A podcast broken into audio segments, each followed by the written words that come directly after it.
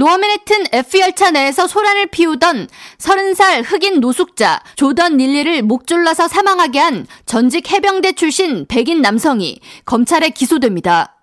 맨해튼 지방검찰청은 11일 전철 안에서 흑인 노숙인에게 헤드락을 걸어 숨지게 한 24살의 데니얼 페니를 기소한다고 밝혔습니다. 엘빈 브렉 맨해튼 지방검사는 성명을 통해 데니얼 페니가 2급 과실치사 혐의로 체포된다면서 형사법원에 12일 데니얼 페니가 기소되며 구체적인 추가 정보는 제공할 수 없다고 밝혔습니다. 조단 닐리의 사망을 추모하면서 닐리를 목 졸라서 숨지게 한 백인 승객을 당장 기소하라고 외치던 시위대는 즉각 환영 의사를 밝히면서 이번 사건의 가해자를 기소하지 않으면 흑인들은 소리를 지른다는 이유로 마음대로 살인을 해도 된다는 메시지가 전달되는 것이기 때문에 당연한 결과라고 평했습니다. I'm just extremely happy that he's being prosecuted. That a white person just can't walk up to a black person for screaming, not making any aggressive movements, but just for screaming and kill them. What kind of message does that send to the country? We reject. We reject.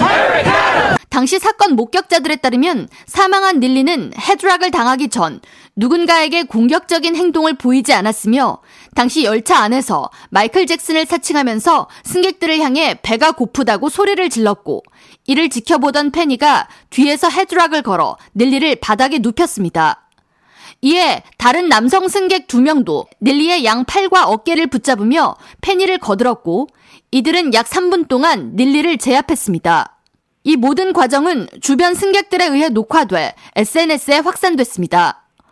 닐리의 사체 부검 결과 사망 원인은 경부 압박에 의한 질식사로 판명났으며 뉴욕시경은 사건 당일 피의자 페니를 조사한 뒤에 도주 우려가 없다면서 돌려보냈습니다. 이에 대해 사망자가 흑인이고 피의자가 백인 남성이기 때문에 당국이 기소를 하지 않는다는 비판이 쏟아졌으며 미네튼 거리에는 흑인들을 중심으로 한 시위가 이어졌습니다. 한편 이번 사건으로 노숙자와 정신질환자들을 제대로 관리하지 못하는 뉴욕시 정부의 행정 능력에 대한 비판의 목소리도 커지고 있습니다. 사망한 닐리는 마이클 잭슨 분장을 하며 춤을 추는 노숙자였으며 평소 마약 중독으로도 어려움을 겪었던 것으로 전해지고 있습니다.